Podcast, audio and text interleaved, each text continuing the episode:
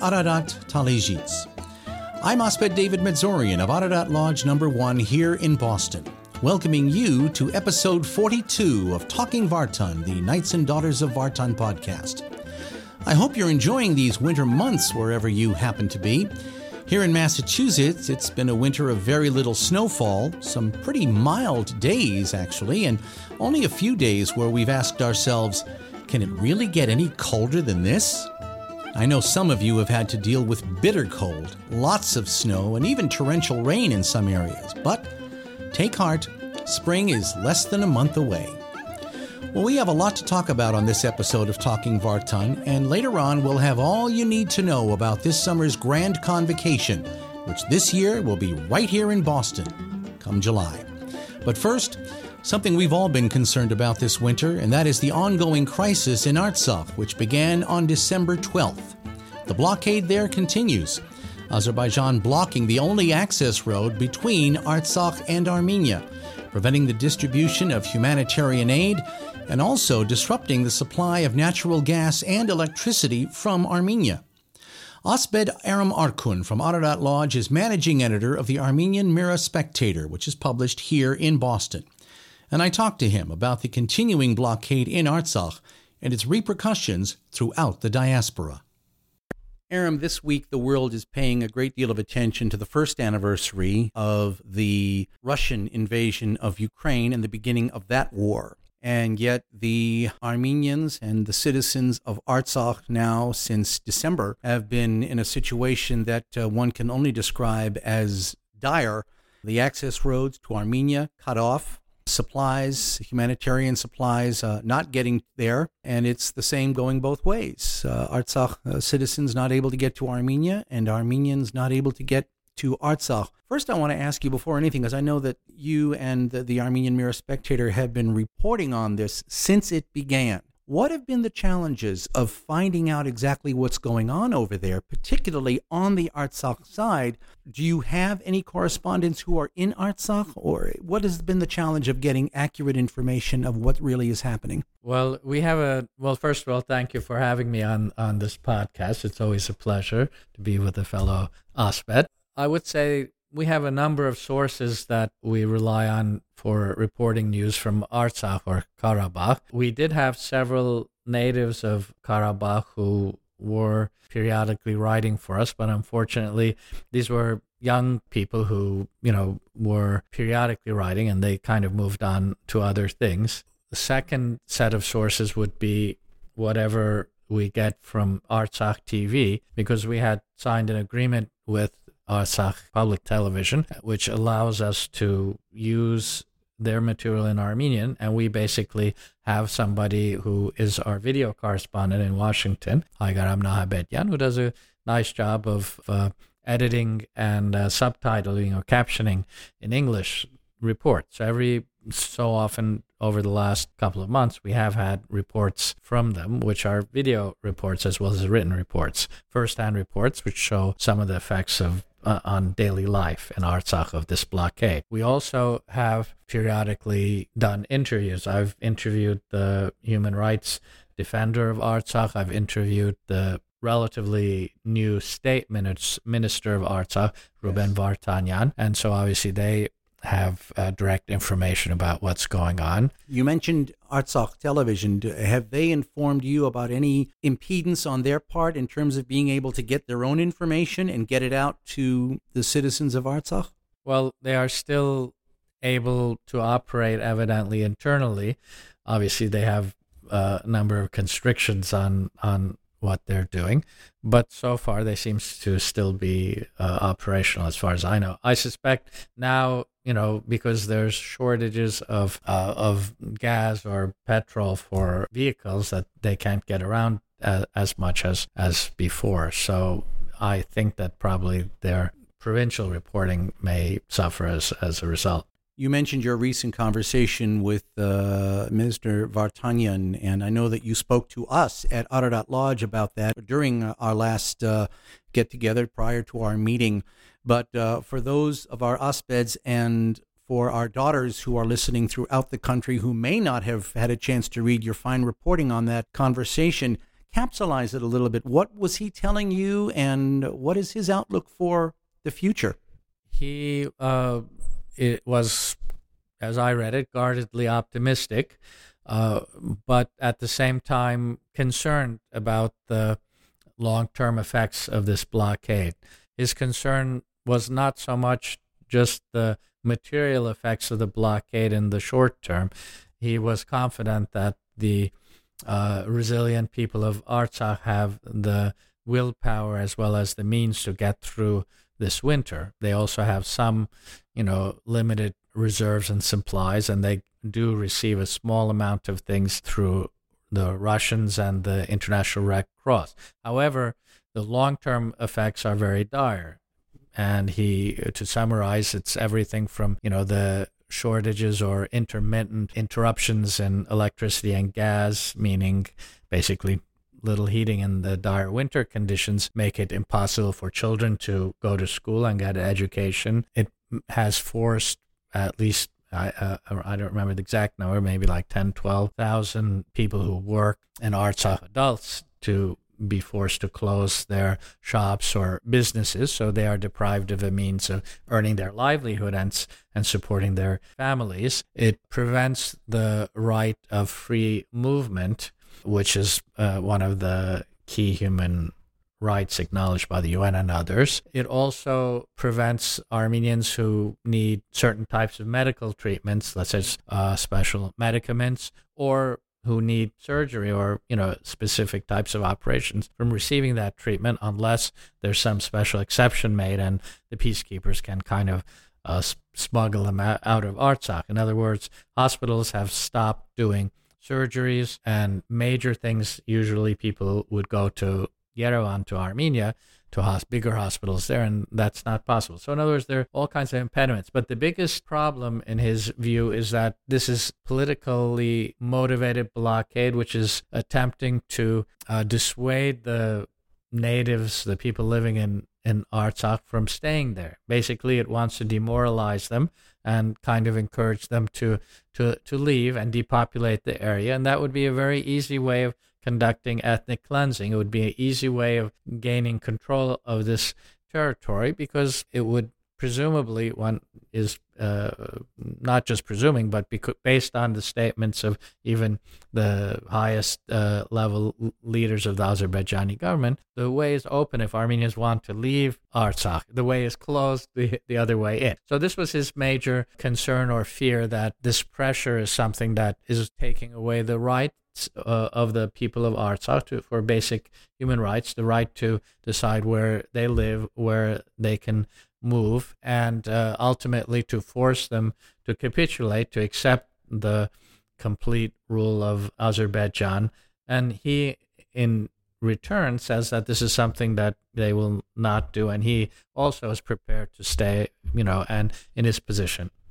And uh, one other thing he mentioned, which I don't think I mentioned in the article is that he himself is cut off from his own family. He said that this Christmas, this, these holidays were the first that he spent uh, lo- separated from his his family, uh, because they also are unable because of the blockade to to come in, or presumably if they came in to go out. So he kind of had to spend the holidays alone.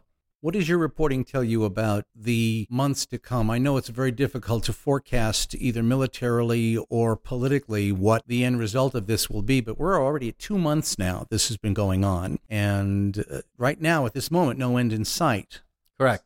It's been over two months. And presumably this is a tool that the Azerbaijanis will use as long as no one forcefully intervenes. And we've we don't see any forceful intervention in sight. We see a lot of nice statements from European Union countries, from France, from the United States, even from Russia sometimes, calling for uh, free movement for the Lachin corridor, which connects Armenia and Artsakh, to be accessible. But these are only statements and they don't seem to have any teeth in it. And that's why the people of Artsakh and Vardanyan himself have called on Armenians living abroad to be their voice in their stead and to call on our governments to actually put some teeth in those statements to call for sanctions, number one, against Azerbaijan if it continues in its current course, and number two, to try to break that blockade through some sort of humanitarian action, whether it's an airlift or if that's not possible through use of, of the corridor by presumably protected international bodies. Well, there are many organizations, ours included,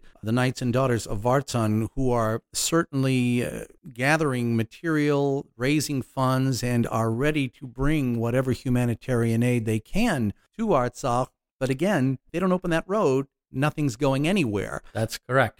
There is, I mean, in the short term, for example, the Tekeyan Cultural Association of the United States and Canada, which I also happen to be executive director, was in touch with the Artsakh government and they asked us to provide, instead of gathering supplies, directly send money that we raise or that we have as aid. And that money helps poor families because there still are supplies, even though there's shortages of a lot of things and some things don't exist, but people can still survive. But the poorer families don't have the finances, the means to buy, let's say, the various goods that that they need. Inflation, as you might imagine in such a situation, is very dire. So people are raising the prices of what little is left there. So that's one way. But yes, I agree. There doesn't seem to be an end in sight unless very firm action is, is taken and consequences are felt by Azerbaijan for these actions.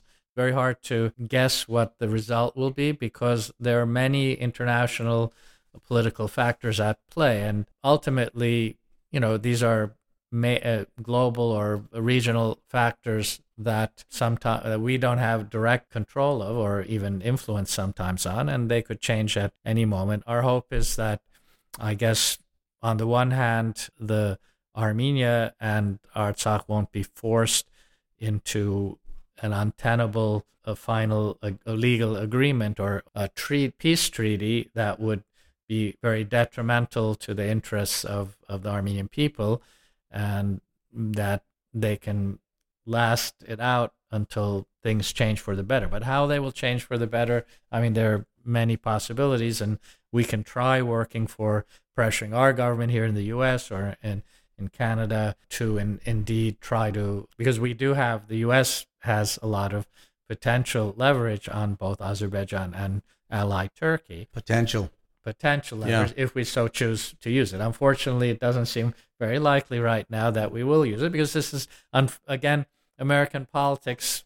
You know, has a certain direction. It's not easy to change. We as Armenians, we're part of the U.S., but we, you know, are not the decisive factor, and our votes are relatively small, and we can have our voice heard uh, but when all things are calculated, probably the executive branch chooses whatever it, chooses. And those broader interests, whether it's oil, gas, or geopolitical strategy, sometimes are working against us. It's been very heartbreaking because, as I'm sure you do too, um, I know people who are living Right now, I have a very dear friend who lives in uh, Berd in the Tavush province, and uh, this person has relatives who are living in Artsakh, and they cannot see one another. They can't even communicate all the time because there are times when internet connections are gone, telephone reception is not uh, is minimal at best at times, and yet this person has told me that when they do hear from their relatives, they always try to put on as positive a face as possible and say we're okay. You know, we're we're it's been rough, but we're okay, and uh, we will survive. And that is the word that is most commonly used that we will survive. But how sad that it has to be that way, that their very survival is at stake here. So I know that uh, we have had countless demonstrations uh, throughout, uh, well, both Europe, but also now recently here in the United States over this. We had one, in fact, uh, here in the Boston area just a matter of days ago. And uh, there have been others in New York and in California and other parts of the country. Do they really make a difference, though? Yes, they're getting the word out, but how much of a difference are they really making?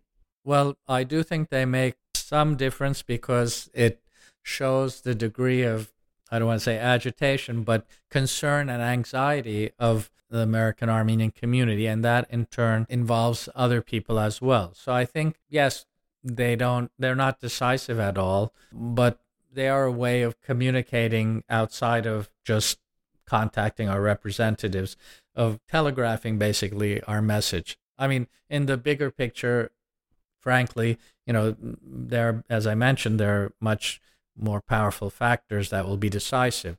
But on the other hand, it can't hurt that we're doing this, and it could have some help. Uh, the thing is that it's very hard because the uh, alignment of American politics is, is such that the focus, as you mentioned, is on the Ukraine uh, war, and it's very anti Russian in nature. We have to break through uh, sort of preconceptions about Armenia's uh, political alliance or connection with, with Russia.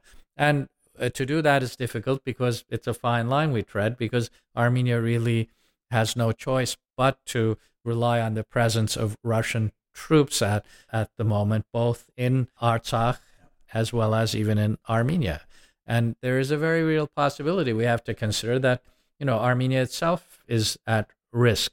So I think being for our community being mobilized, it's a good thing. I mean, I think there are a number of things that we can do, and demonstrating alone is, is not certainly going to be decisive. But I think we have many a uh, variety of tools at our disposal. This is one of them. And also, you know, we have every one of us have different talents and interests, and some of us really are good at, you know, at doing these sorts of demonstrations, and we get more involved because we're having them. I have to say, in in Boston, I would have liked to have seen be, bigger media coverage. I don't know. The only non-Armenian media. Obviously, we covered it the Mirror Spectator, but it was uh, uh, NBC 10 did have very short coverage, but it was not an ideal coverage for a variety of reasons. And you know, we didn't get coverage elsewhere.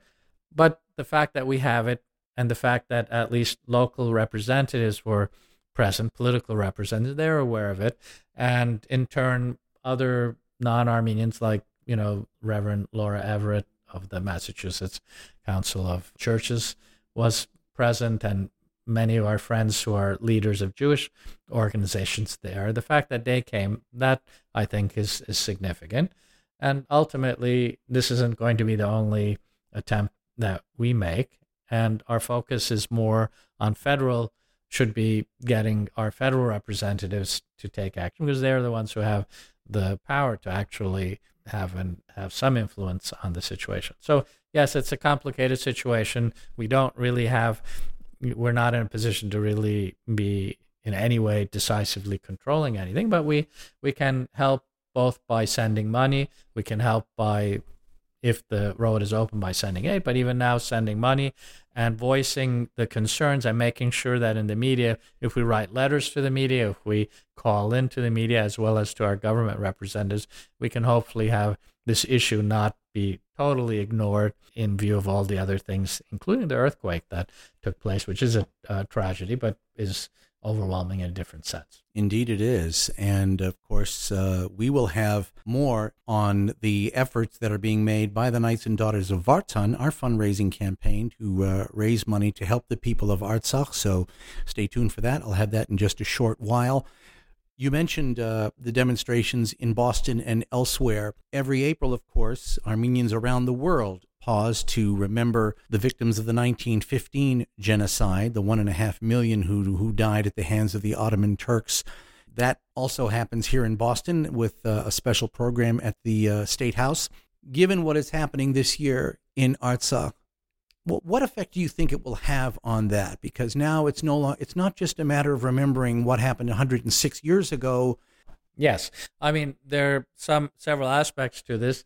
Um, number one, of course, you know, we're not literally in the course of genocide right now, but we do fear that down the road that could happen. In other words, this could be a prelude. We see both know, dangerous signs of of what Azerbaijani leaders uh, are thinking in a very racist way about Armenians, the devaluing Armenian life, and also Armenia itself uh, has been subject to, after the 2020 war, to, uh, yeah, 2020 war, has been subject to uh, a number of further incursions by Azerbaijani forces, which have taken control of commanding heights and positions on actual territory of the Republic of Armenia today.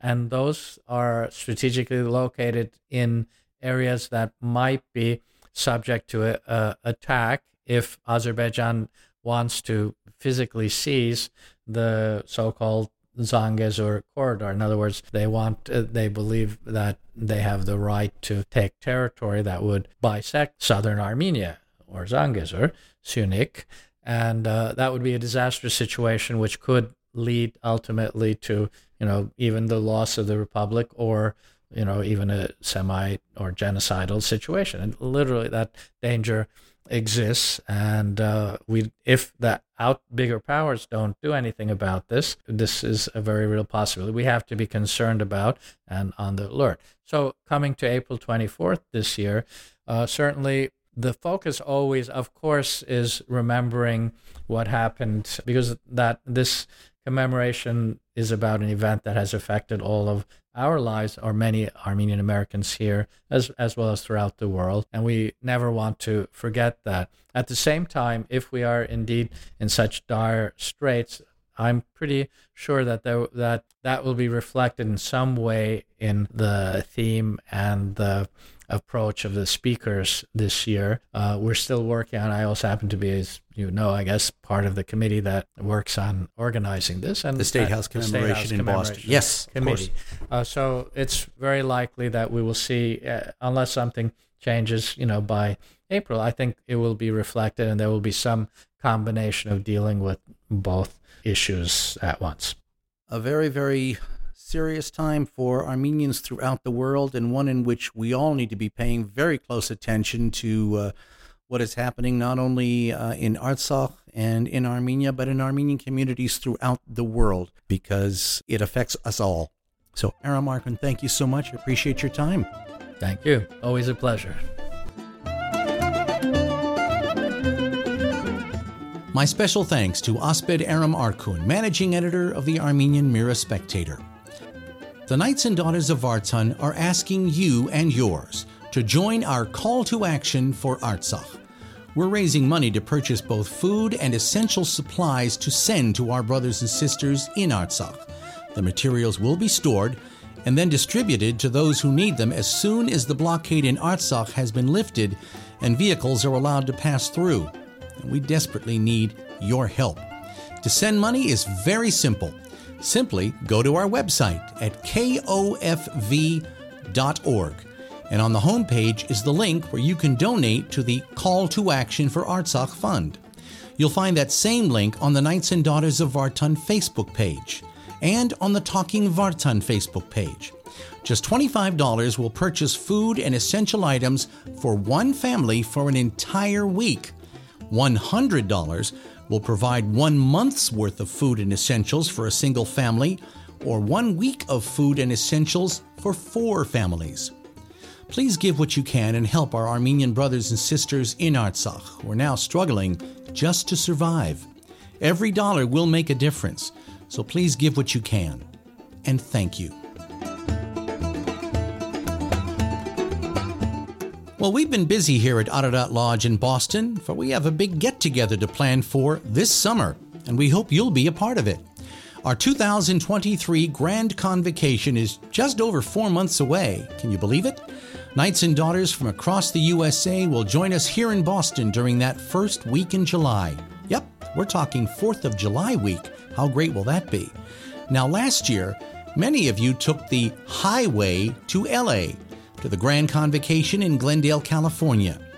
Now, as this is not the first time that Boston has hosted the Grand Convocation, and because our Talij was the very first Knights of Vartan Talij, this year's event will be a return to Ararat.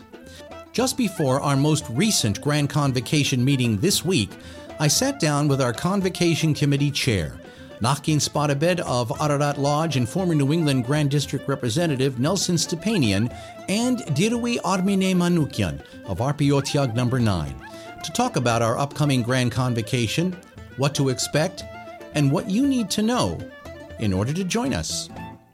this is not, Nelson, our first convocation in Boston. We've had a little practice, haven't we? Yes. Uh, in fact, I've been involved with three over the years, and uh, before my time, uh, I know the Ho- Ararat Lodge had hosted several others. When was the last one? Last one was in 2017, and prior to that was 2009.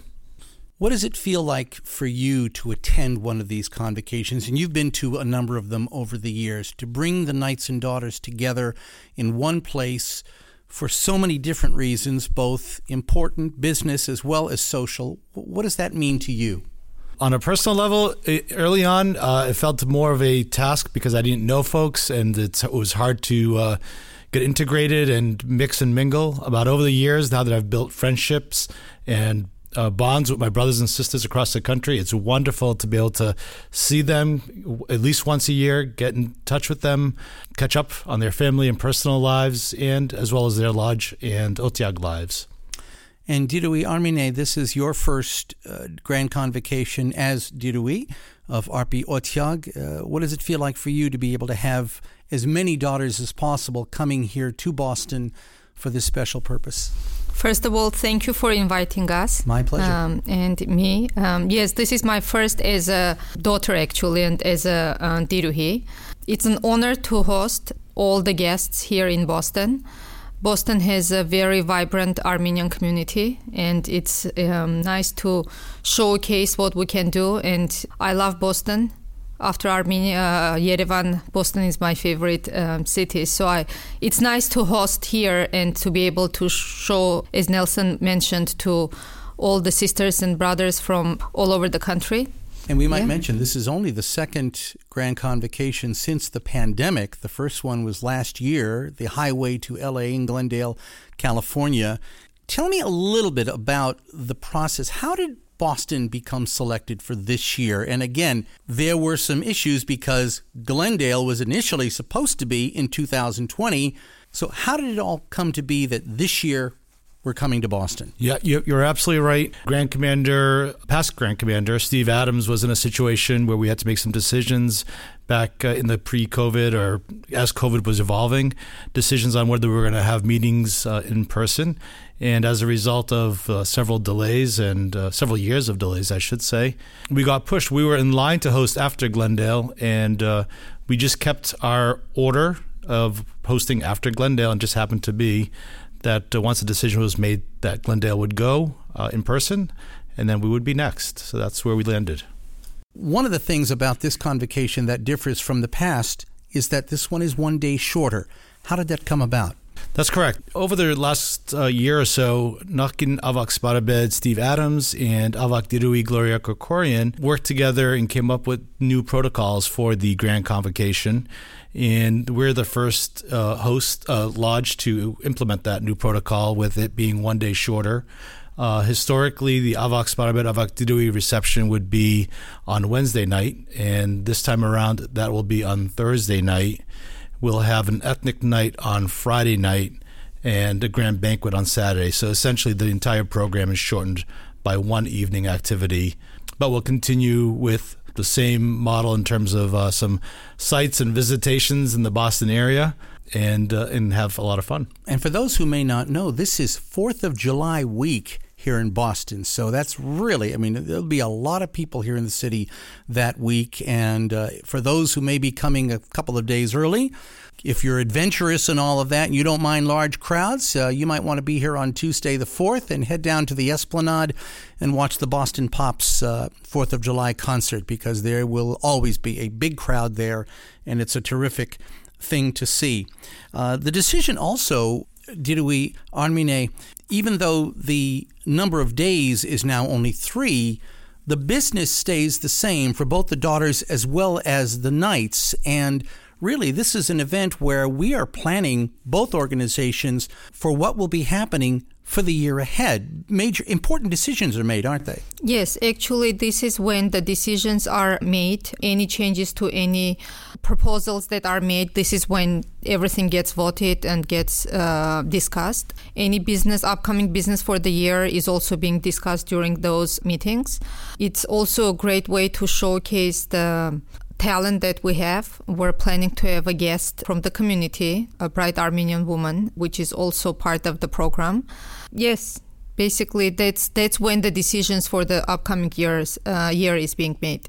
And I know that each of the groups, the organizations, the Knights and the Daughters, respectively, will have their business meetings, which are obviously very important because that is where many of those decisions that you talked about are made. And it is also a great time for the social part of it, the networking of seeing the knights and daughters whom you otherwise may have just you know, you may see photographs of them on social media or read about them or maybe talk to them over the phone or see them on Zoom, but it's another thing when you can all get together and greet one another. And I know that Nakin Avagdirui, my goodness gracious, now I'm having the mental block before Gloria, Al- Alice Kalushkin, thank you. Mm-hmm. Uh, and she said that was the one thing I missed more than anything during the pandemic. She said, not being able to hug my sisters and talk to them and see them. And I know that we felt the same way as knights that, uh, you know, that the interaction, the personal interaction is, is very important for us, and it always has been. So, I think one thing we should mention are exactly what those days are going to be. The official days are July the 6th, Thursday, Friday, July the 7th, and Saturday, July the 8th. Although, of course, everyone is encouraged to come on down a few days early, enjoy Boston on this 4th of July week, and maybe if not if you can't get there early, stick around for a few extra days when it's all over. T- tell us first of all, where will people be staying who come here? What are the accommodations that have been arranged? Yep, uh, my pleasure. And uh, so we will be host. The event will be hosted at the Weston Waltham Hotel, which is a suburb about 20 minutes outside of the city. A short ride, cab ride by from the airports and from all the areas of uh, interest in the city. We picked a location outside the city to make this as affordable as possible to get as many of our brothers and sisters to attend. We know it's a, an expense to come to Boston with airlines and airfare and all the events, and we're our goal was to make this as pleasant and reasonable as possible for all our attendees. We do have uh, some great events planned. We do, like I said earlier, some sightseeing scheduled. The details will come out on that very shortly. We have a fabulous entertainer for Friday night. It will be a lot of fun.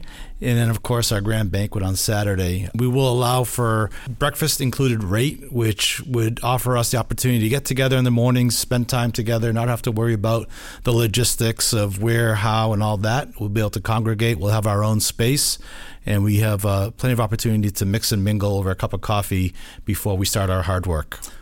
Dirui Armine, how important is it for you, and what do you hope that the daughters who come to Boston from around the country will get from this experience? What do you want them to go home with after three days of sisterhood, of this wonderful interaction that they will have with one another? Sure. First of all, great memories, right? Uh, every event, event we um, go to, we hope that we're going to have great memories to cherish um, after that. More connections. As I said, this is my first event as a host.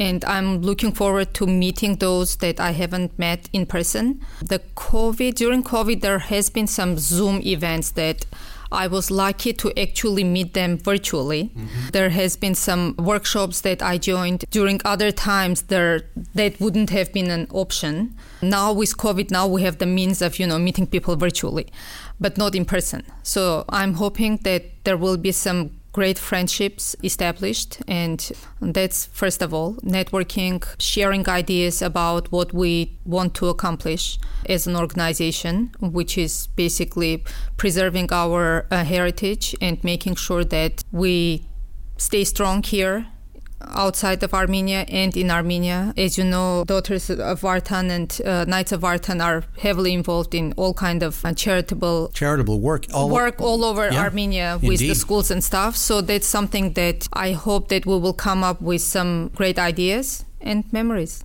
And of course, this past year, particularly for the Daughters of Vartan, was a very eventful year. There is a new Otyag here in New England. It is up in Merrimack Valley, the Tsuig Otyag. I believe it's number 33. Yes. Um, I was there for the uh, installation and uh, the institution of that Otyag. It was October 22nd of last year, and it was a wonderful event. Um, Avak Dirui Gloria and members of uh, the Avak Chorut were there. The whole Tivan was hand. here. Yeah. Exactly, and it was it was terrific. So, you know, a lot of of very positive things happening for both organizations. And of course, the Knights and Daughters both had their recent Veritas Hayrenik last September, which is something that we do every year, uh, the pilgrimage to Armenia. I went on the 2021 event, didn't get to go last year, hoping to go soon.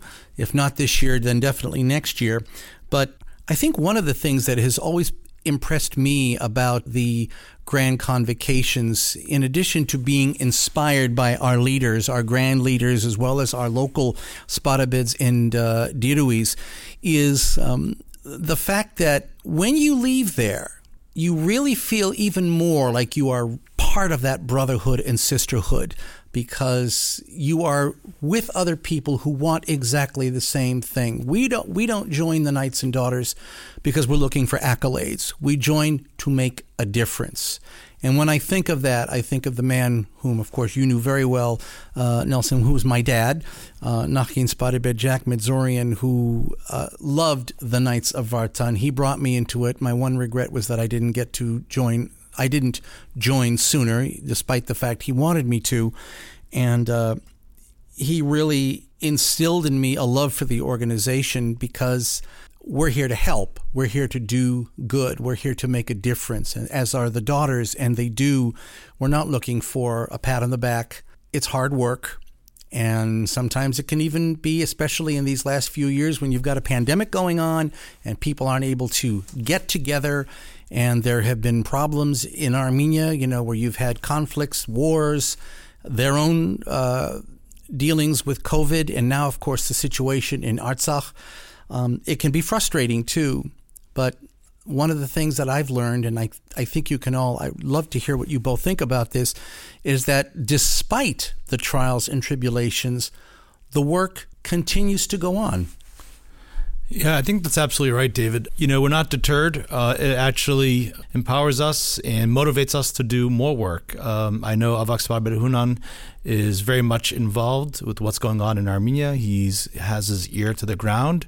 We have our fabulous liaison in Armenia, Gohar, who does remarkable work in keeping us abreast. And so I know we're very close to that. And you know, your earlier comment about leaving a convocation, I think many of us would use the word rejuvenated, uh, reconnected. You know, we walk away aligned with a new mission for the year, come back to our host lodges and um, talk about what we talked about and share the outcome of our decisions and the business at hand.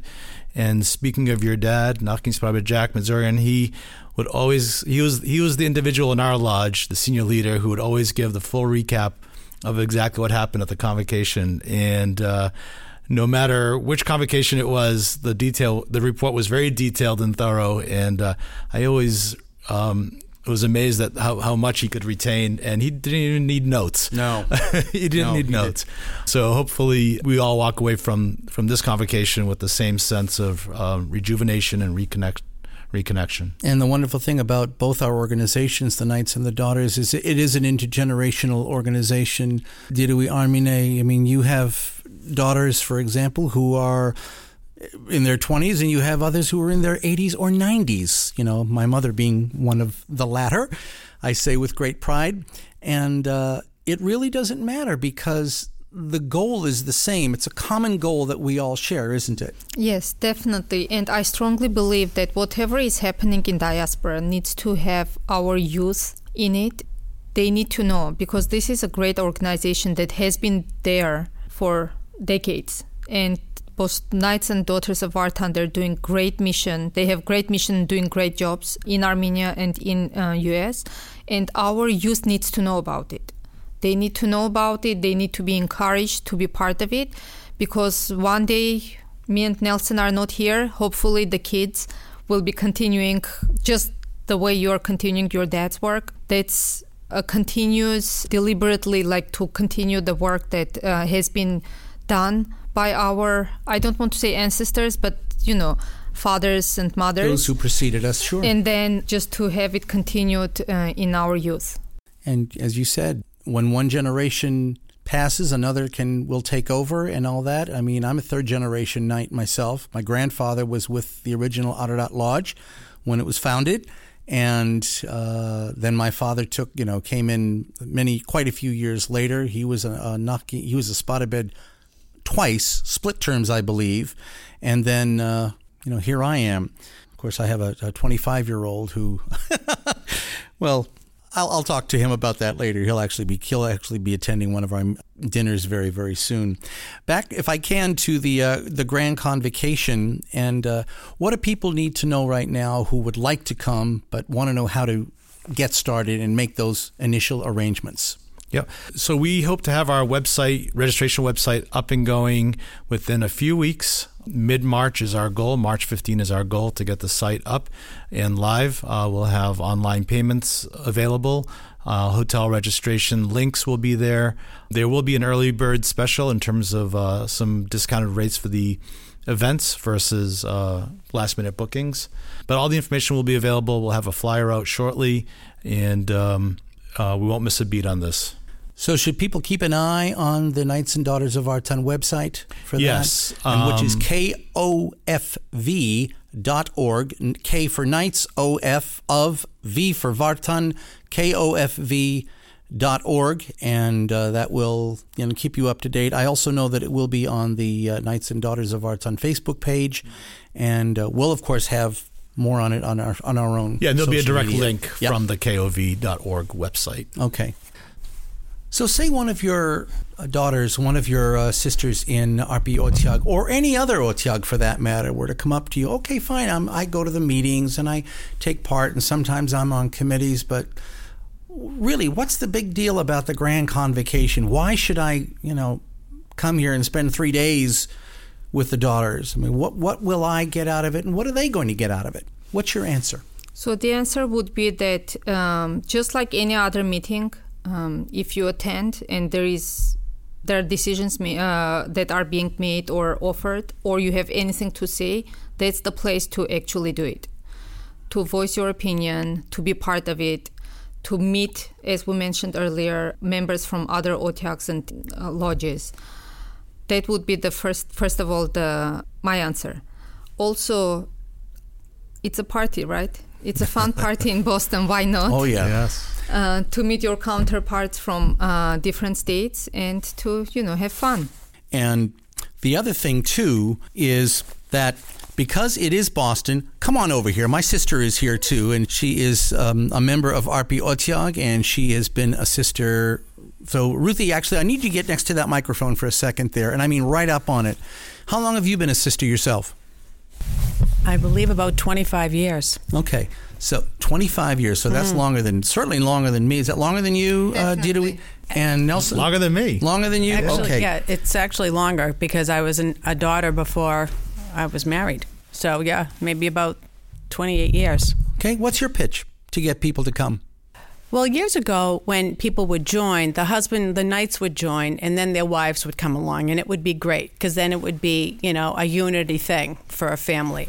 But today, it's very difficult to get that same consistency because women are working now and men are working, and it's a much different place. And years ago, they had grandparents that would take care of the kids. Oh, yeah. So now that's why you know Armina was talking, uh, Dirui was talking about having one come together. One of the times that we had a luncheon, and when we were in Detroit, instead of everyone sitting with their close friends, they picked names out of a hat.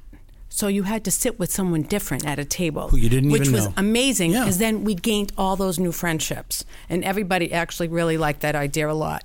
So, and you know, Nelson said when we go to these convocations, you see people you haven't seen, and you gain that whole new connection, like you, they were just at your house last week, and it's wonderful, and it's loving, and it's all giving back to our community, to Armenia, and the diaspora, and that's what we're here for. Indeed, we are. Thank you, Ruthie. That's my sister, Ruth Medzorian Folletti, who is, uh, as you said, a member for 25 years of Arpi Otyag. And uh, while we're on the subject very quickly of the daughters, I know that one of the events that all of the daughters enjoy attending during the Grand Convocation is the Daughters Luncheon, which I believe this year is on Friday. Yes, it's going to be Friday afternoon. And what is so special about that? Because obviously, we in the Knights don't get to go to this thing, but it's always been a very enjoyable thing. I remember I took some photographs, so I've actually attended a few of them. And in uh, in 2019, which was the last one I went to in Las Vegas, not only did they have a speaker and a wonderful lunch, they had the entire room set up as a monopoly board, and they called it Dovopoly, D-O-V-opoly, and everyone had a chance to play, and it was a, it was a tremendous amount of fun. But it is something that brings the daughters together and you are you know usually there was someone there. I think you were alluding to this earlier uh, we? where there would be someone who would be coming a speaker who will be inspiring and uh, whom they will get a chance to meet one-on-one and uh, it really makes for a very enjoyable entertaining and inspiring event doesn't it? Yes definitely. And that's basically the workshop that we have as daughters. You mentioned it all already. I did? Okay. What, what's happening during those events. But yes, we will have very successful Armenian woman uh, as a presenter, as a as a guest speaker, and hoping to have the fun. And we're looking forward to finding out who that is. And no, I'm not going to press you for it, but uh, I'm sure that whoever it will be, uh, it will be a wonderful choice and someone whom everybody will enjoy getting to hear. Now, Let's have a little fun here for a, a, moment or two before we say so long, and that is the fact that even though the Grand Convocation itself is taking place on Thursday through Saturday, July 6th through the 8th, as we mentioned at the beginning, this is the 4th of July week. I did touch upon the uh, fourth the uh, Boston Pops concert on the Esplanade. But if people have time, we certainly I think in, would encourage them to come a few days early if they can, or stay a few days after, because there is just so much to do in the city of Boston. If you like history, my goodness, there's nothing like Boston when it comes to uh, historical and cultural uh, things to see. The Freedom Trail, which will take you past any number of historical landmarks throughout the city of Boston. Old Ironsides, of course, the um, oldest commissioned ship in the U.S. military, which is uh, located in Charlestown, I believe. Visiting, and this is a, a favorite place of my sister as well as myself, but she is the one who turned me on to it, which is the North End of Boston, the the Italian North End, where there are no shortages of incredible places to eat. There's the Commons, the public gardens, if you want to tour Fenway Park. That can be done on certain days. And of course, the duck tours, too, which um, hopefully we might have a little more information about at some uh, future time. Um, but the duck tours will literally take you on a bus that is shaped like a duck throughout the city of Boston. It's a lot of fun. And uh, so there's so much to do here, and uh, all of it is really close by too, and that's that's the best part of this all. So we've got uh, still a lot of work to do, Nelson and Armine, with regard to uh, the final plans and all of that. But uh, right now we're at about the four month mark, four and a half months until it all begins, and so uh, it's something to really look forward to. Please keep your eyes and ears out for the latest information with regard to when the registration will begin, uh, and make you know you can actually you can make your flights now for Boston. That would be a great thing to do because the longer you wait, the more you may end up paying for airfare. So the sooner you make your flights, the better. And then as soon as the registration uh, is announced, then you can. Uh, take advantage of that. And we hope that you'll bring your loved ones with you.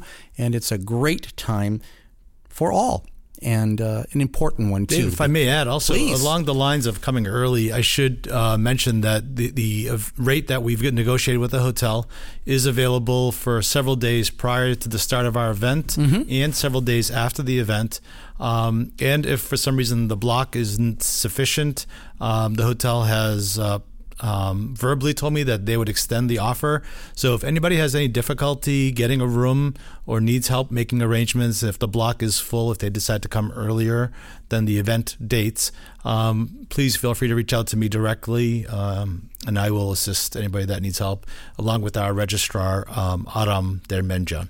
I want to thank both of you Nachkin Sparabed and former Grand District Representative from New England, Nelson Stepanyan, as well as Dirui Armine Manukyan of Arpi Otyag number 9 here in Boston for uh, talking with us about the Grand Convocation. And last but not least, my wonderful sister, Ruth Medzorian Folletti, who is also with Arpi Otyag number 9, who did not know that she was going to be part of this podcast. but I'm glad that you were, Ruthie. Thank you so much. And by the way, Ruth has been part of every convocation I've been a part of, so we're a tag team. I can't do it without her. Oh, terrific. David, I want to take a moment and just thank you for all the tremendous work you do, not just for this interview, but the podcast in general. Well, thank you. Uh, you're a true professional. And now that I've seen the process and uh, how smooth and casual and relaxing you make this process, uh, it really says a lot about um, how, how seriously you take this responsibility and how much of a professional you are. So thank you very much. Uh, for doing this and lending your incredible talent. Oh, thank you very much. That's very kind of you to say, and I love doing it. It's been a lot of fun. I really, we, I the really organization benefits greatly. Thank you. I'm glad to hear that. Thank, Thank you you, so David. much. Thank you, Dirui. I really appreciate it.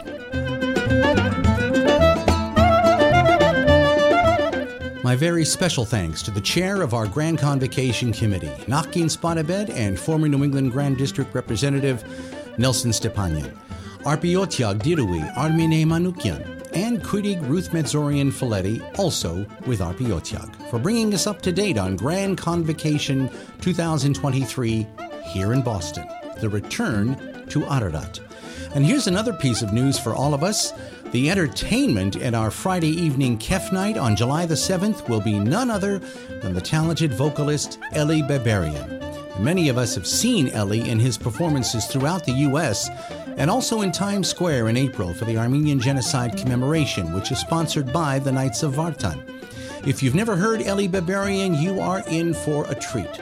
Check out his many videos on YouTube, and you'll see what I mean. There will be much more on our Grand Convocation in the weeks ahead on Knights of Vartan social media and in our newsletters and the website at kofv.org. So keep an eye out for that, and we'll see you here in Boston this July. Remember, you can book your flight now to get the best deal and then take advantage of our early bird registration specials once those details are announced. Thanks also to Asbed Aram Arkun, managing editor of the Armenian Mirror Spectator, who joined me earlier in this podcast. Of course, all Knights and Daughters of Vartan news and information is available through our many media resources. Our website, of course, at kofv.org, the Knights and Daughters of Vartan Facebook page. Plus, you'll find us on LinkedIn, Instagram, Twitter, and YouTube. In addition to social media, there is also our quarterly digital and print publication, Avaride. You can submit material for inclusion in the Avaride and other media by contacting our liaison in Armenia, Gohar Palyan. You can reach our communications office directly at knightsofvartan at gmail.com. And if you're ever visiting Yerevan, let Liaison Gohar know that you're coming, and you can visit with her in our Knights of Vartan office at the Marriott Armenia Hotel in Republic Square. Again, I hope you'll go to our website and Knights and Daughters of Vartan Facebook page, click on the link to the Call to Action for Artsakh Fund, and donate what you can to help our brothers and sisters in Artsakh who are still suffering under the blockade imposed by Azerbaijan last December. And to those of you who have already donated, thank you. That is it for this edition of Talking Vartan. Thank you so much for joining me. And if you have any questions, comments, or ideas for a future podcast episode, I would love to hear from you. You can contact me through the Talking Vartan Facebook page or by email at talkingvartanpodcast at gmail.com. That's all one word, talkingvartanpodcast at gmail.com. Talking Vartan, the Knights and Daughters of Vartan podcast, is the exclusive property of the Knights and Daughters of Vartan and Asbed David Medzorian. Any use of this program without the expressed written permission of both parties is prohibited. It was Dr. Martin Luther King Jr. who said, Everybody can be great because everybody can serve. Thank you for your service to the Knights and Daughters of Vartan. I'm Asbed David Medzorian of Lodge number one here in Boston. Շնորհակալ եմ, սիրելի բարեկամներ։